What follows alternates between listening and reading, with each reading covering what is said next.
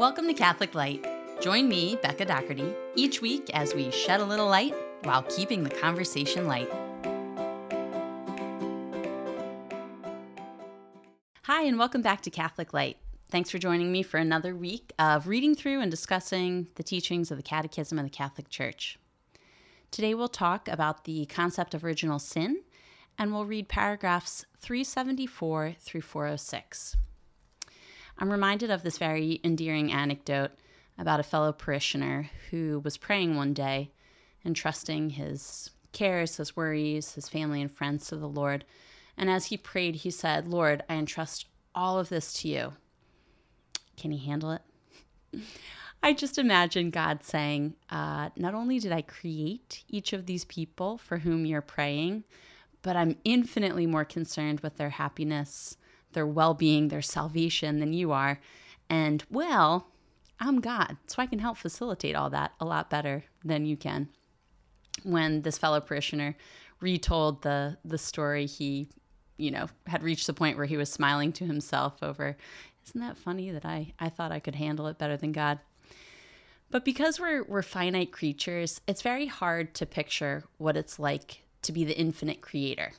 And so when we think of God, uh, we often frame him in terms of what we know. Oftentimes, we'll carry this into our understanding of the Garden of Eden, our understanding of original sin.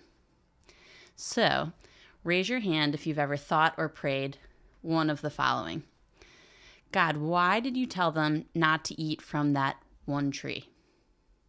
God, why did you put that tree there in the first place? And God, was that kind of a test or are you just a big meanie? Again, I imagine God saying, uh, Look at any crucifix. Remember how I suffered and died for you to open the gates of heaven to save you from eternal damnation. And yes, you will realize that I am, in fact, one big meanie who does not care about you. No, God is not a meanie, and He's not out to get us or trip us up or make our lives miserable. Recall that the creation stories, uh, much of the book of Genesis, is written using figurative language. So, as we've discussed before, all of sacred scripture is true. So, this passage concerning original sin, concerning Adam and Eve turning from God in the Garden of Eden, is true.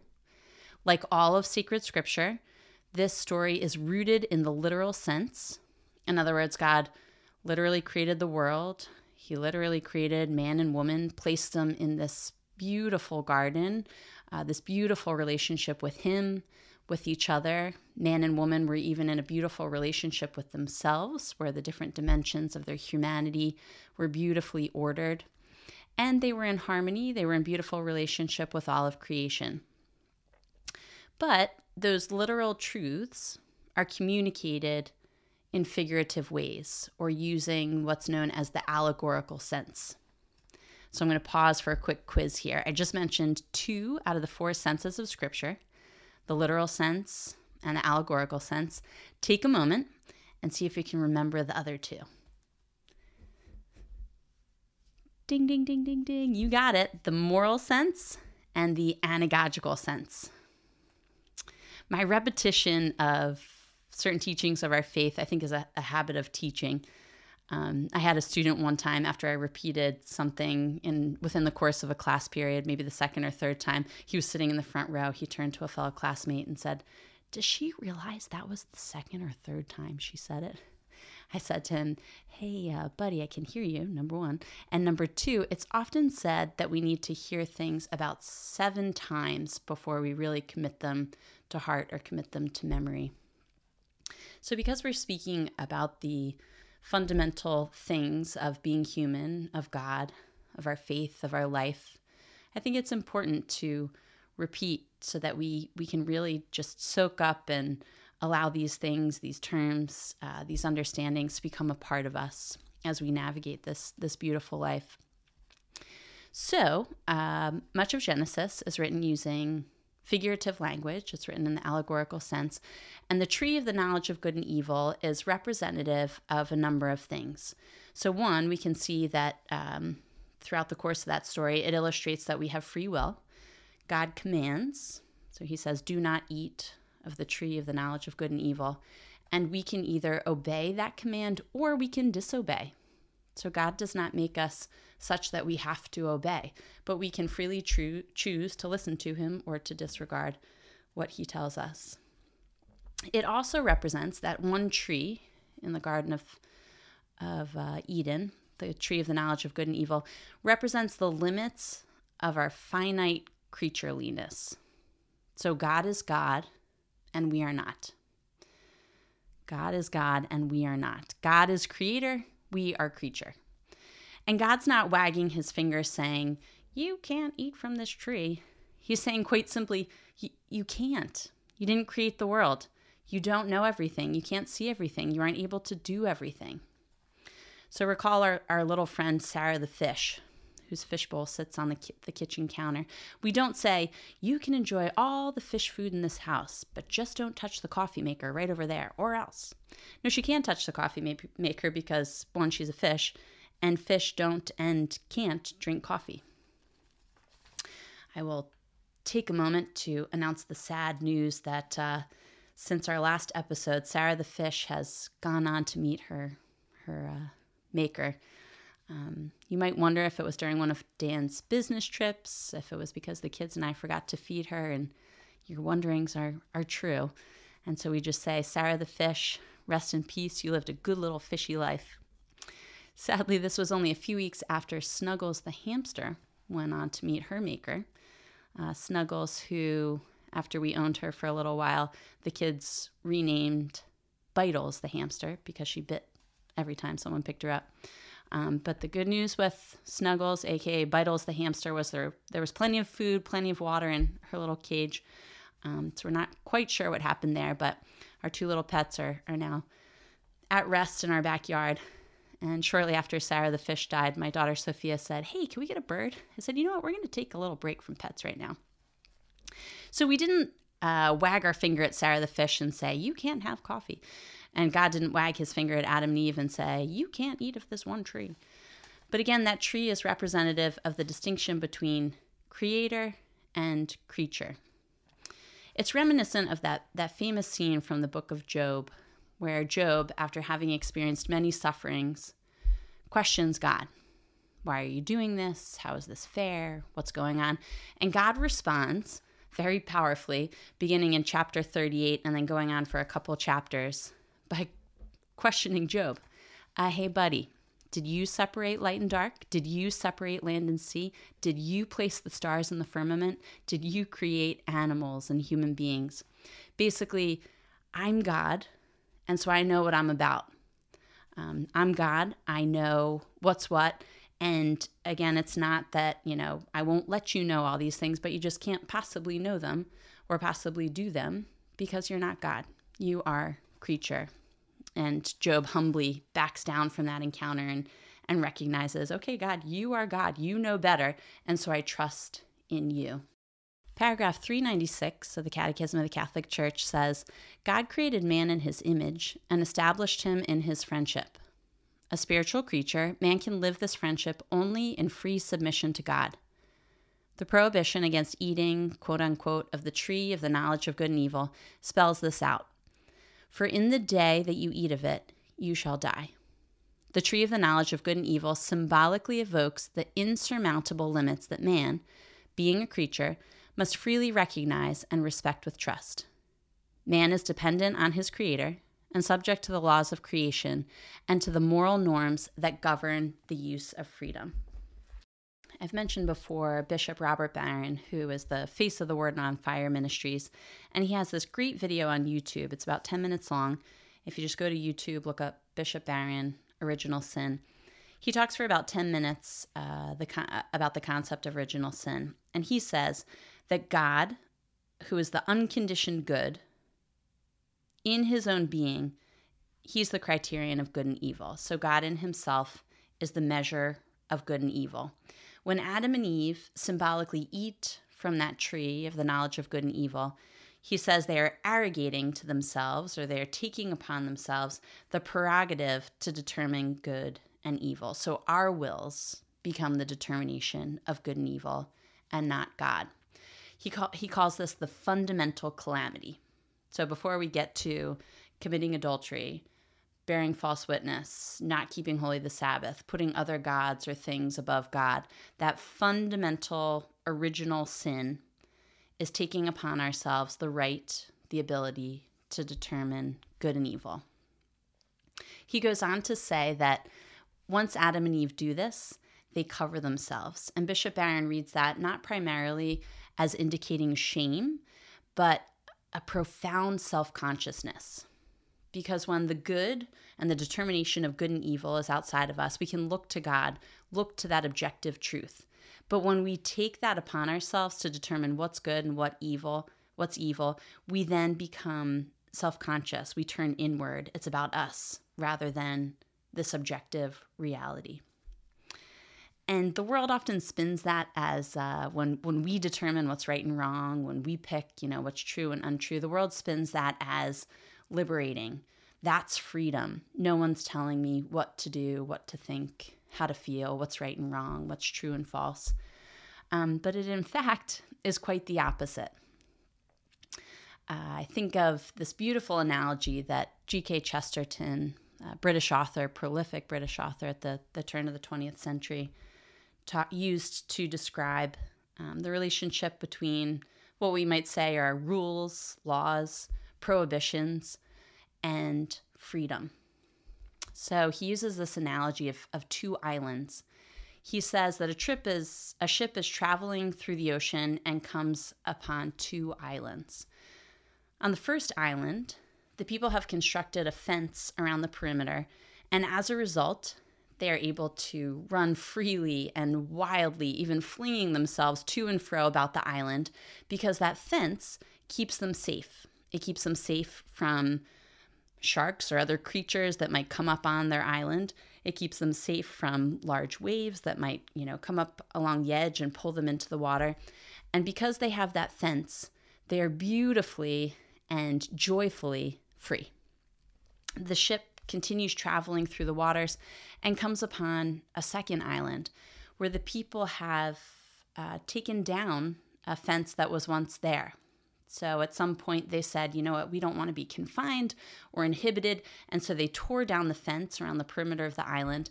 And as a result, because of real dangers they encountered, again, sharks, waves coming up, pulling people into the water, this group of people um, moved closer and closer to the center of the island, such that when the ship passed by the second island, it found this scared, cold little huddle of people at the center of the island. Very unlike that first island, where people were, again, running and jumping and singing and, and joyfully happy and free. So, G.K. Chesterton uses this analogy to illustrate uh, the beautiful laws and r- rules and prohibitions um, that are in line with what is truly good and evil. So when God says, don't eat from this tree, or keep holy the Sabbath, or don't commit adultery, or forgive your enemies and pray for them, this is often viewed as restrictive, as though we could have more freedom without these rules, these laws, these quote unquote fences. It's often construed as more fun and exciting, as though uh, there's one more tree in the garden from which we could get some even better fruit, and God's holding out on us. So let's be bold, let's be rebels. But the reality is, when we tear down that fence, when we disregard those rules that are in line with what's truly good and evil, what's good for us and will lead to our happiness, we receive not more, but less. And we end up as this little huddled mass in the center of the island. God, who didn't have to create, but did, is the same God who continues to give us life. And as the Gospel of John, chapter 10, verse 10 says, abundant life. So rather than grasping and grabbing, as Adam and Eve did towards that one tree from which they were forbidden, we need to have hands open to receive so that God can not only hear and answer our little prayers and take care of our little worries, but so that He can pour out all that He desires to give us which is above and beyond what we can imagine. Things better than even what the Garden of Eden had to offer. So we'll take a brief break now, and then we'll continue our reading of the Catechism of the Catholic Church as we cover paragraphs 374 through 406. Thanks, and I'll see you in a moment.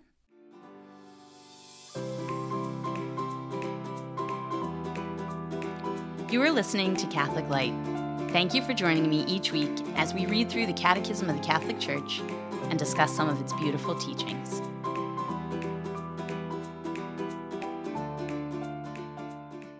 Hi, and welcome back. We'll now read paragraphs 374 through 406. Man in Paradise. The first man was not only created good, but was also established in friendship with his Creator and in harmony with himself and with the creation around him, in a state that would be surpassed only by the glory of the new creation in Christ. The Church, interpreting the symbolism of biblical language in an authentic way, in the light of the New Testament and tradition, teaches that our first parents, Adam and Eve, were constituted in an original state of holiness and justice. This grace of original holiness was to share in divine life. By the radiance of this grace, all dimensions of man's life were confirmed. As long as he remained in the divine intimacy, man would not have to suffer or die. The inner harmony of the human person, the harmony between man and woman, and finally the harmony between the first couple and all creation comprised the state called original justice. The mastery over the world that God offered man from the beginning was realized above all within man himself mastery of self. The first man was unimpaired and ordered in his whole being because he was free from the triple concupiscence that subjugates him to the pleasures of the senses, covetous, covetousness for earthly goods, and self assertion, contrary to the dictates of reason. The sign of man's familiarity with God is that God places him in the garden. There he lives to till it and keep it.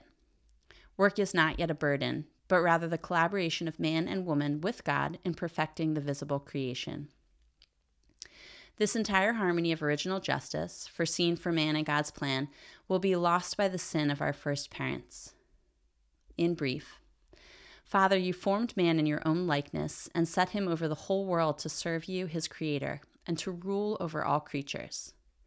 Man is predestined to reproduce the image of God's Son made man, the image of the invisible God, so that Christ shall be the firstborn of a multitude of brothers and sisters. Man, though made of body and soul, is a unity.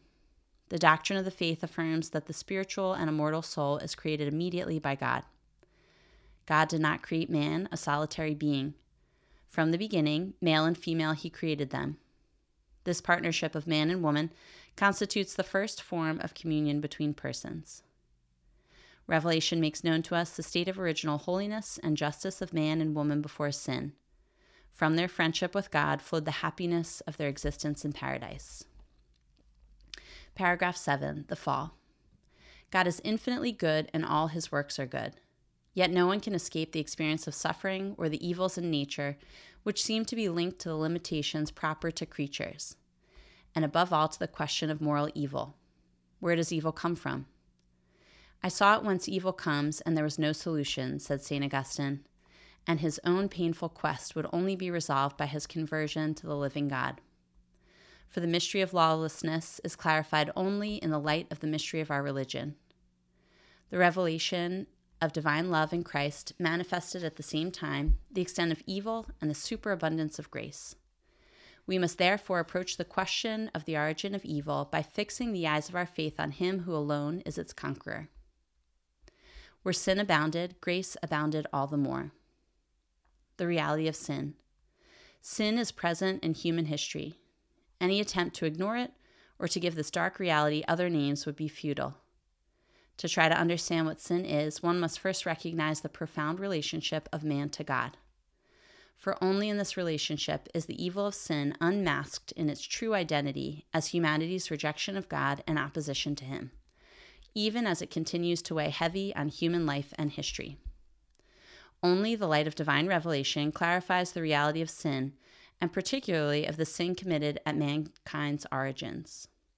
Without the knowledge revelation gives of God, we cannot recognize sin clearly and are tempted to explain it as merely a developmental flaw, a psychological weakness, a mistake, or the necessary consequence of an inadequate social structure, etc.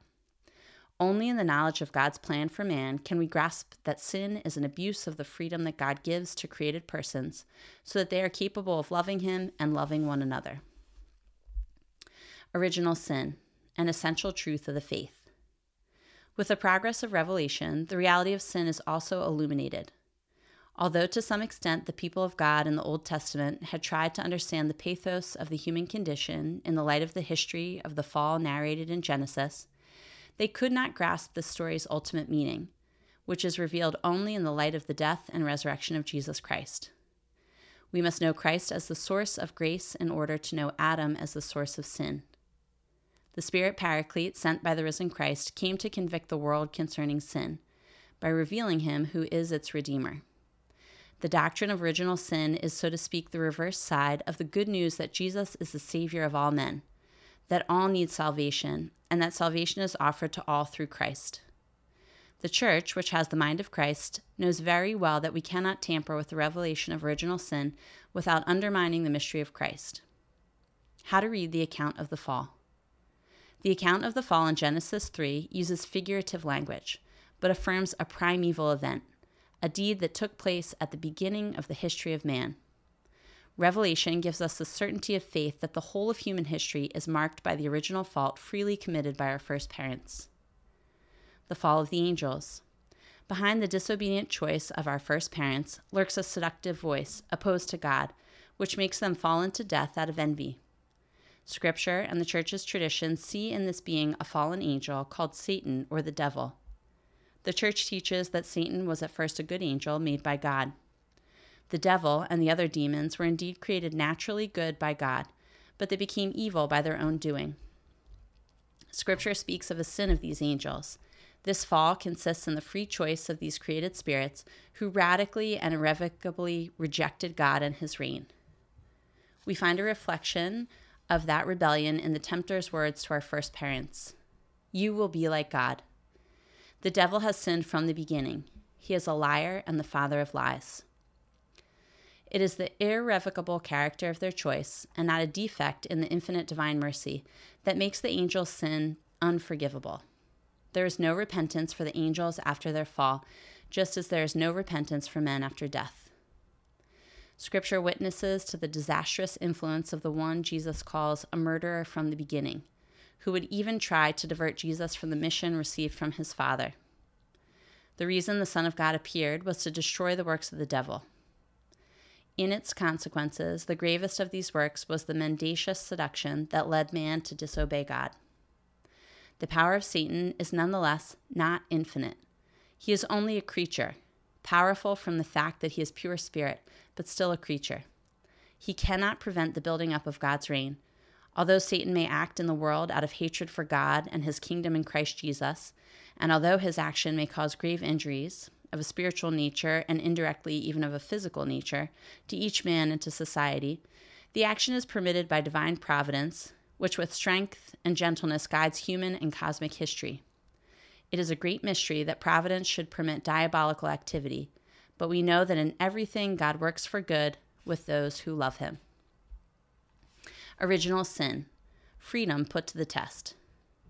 God created man in his image and established him in his friendship. A spiritual creature, man can live this friendship only in free submission to God. The prohibition against eating of the tree of the knowledge of good and evil spells this out. For in the day that you eat of it, you shall die. The tree of the knowledge of good and evil symbolically evokes the insurmountable limits that man, being a creature, must freely recognize and respect with trust.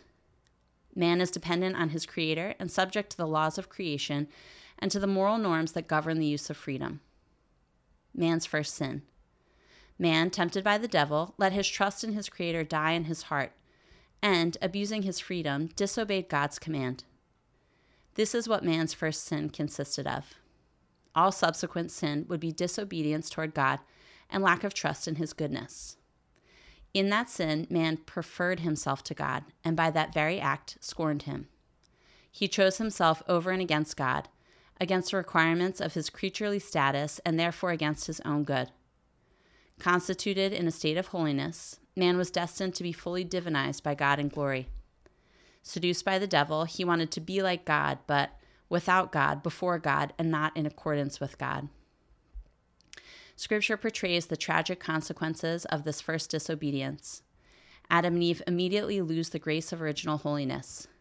They become afraid of the God of whom they have conceived a distorted image, that of a God jealous of his prerogatives. The harmony in which they had found themselves, thanks to original justice, is now destroyed.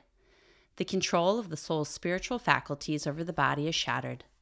The union of man and woman becomes subject to tensions, the relationships henceforth marked by lust and domination. Harmony with creation is broken. Visible creation has become alien and hostile to man. Because of man, creation is now subject to its bondage to decay. Finally, the consequence explicitly foretold for this disobedience will come true. Man will return to the ground, for out of it he was taken. Death makes its entrance into human history. After that first sin, the world is virtually inundated by sin.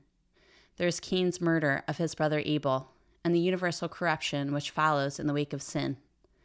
Likewise, sin frequently manifests itself in the history of Israel, especially as infidelity to the God of the covenant and as transgression of the law of Moses.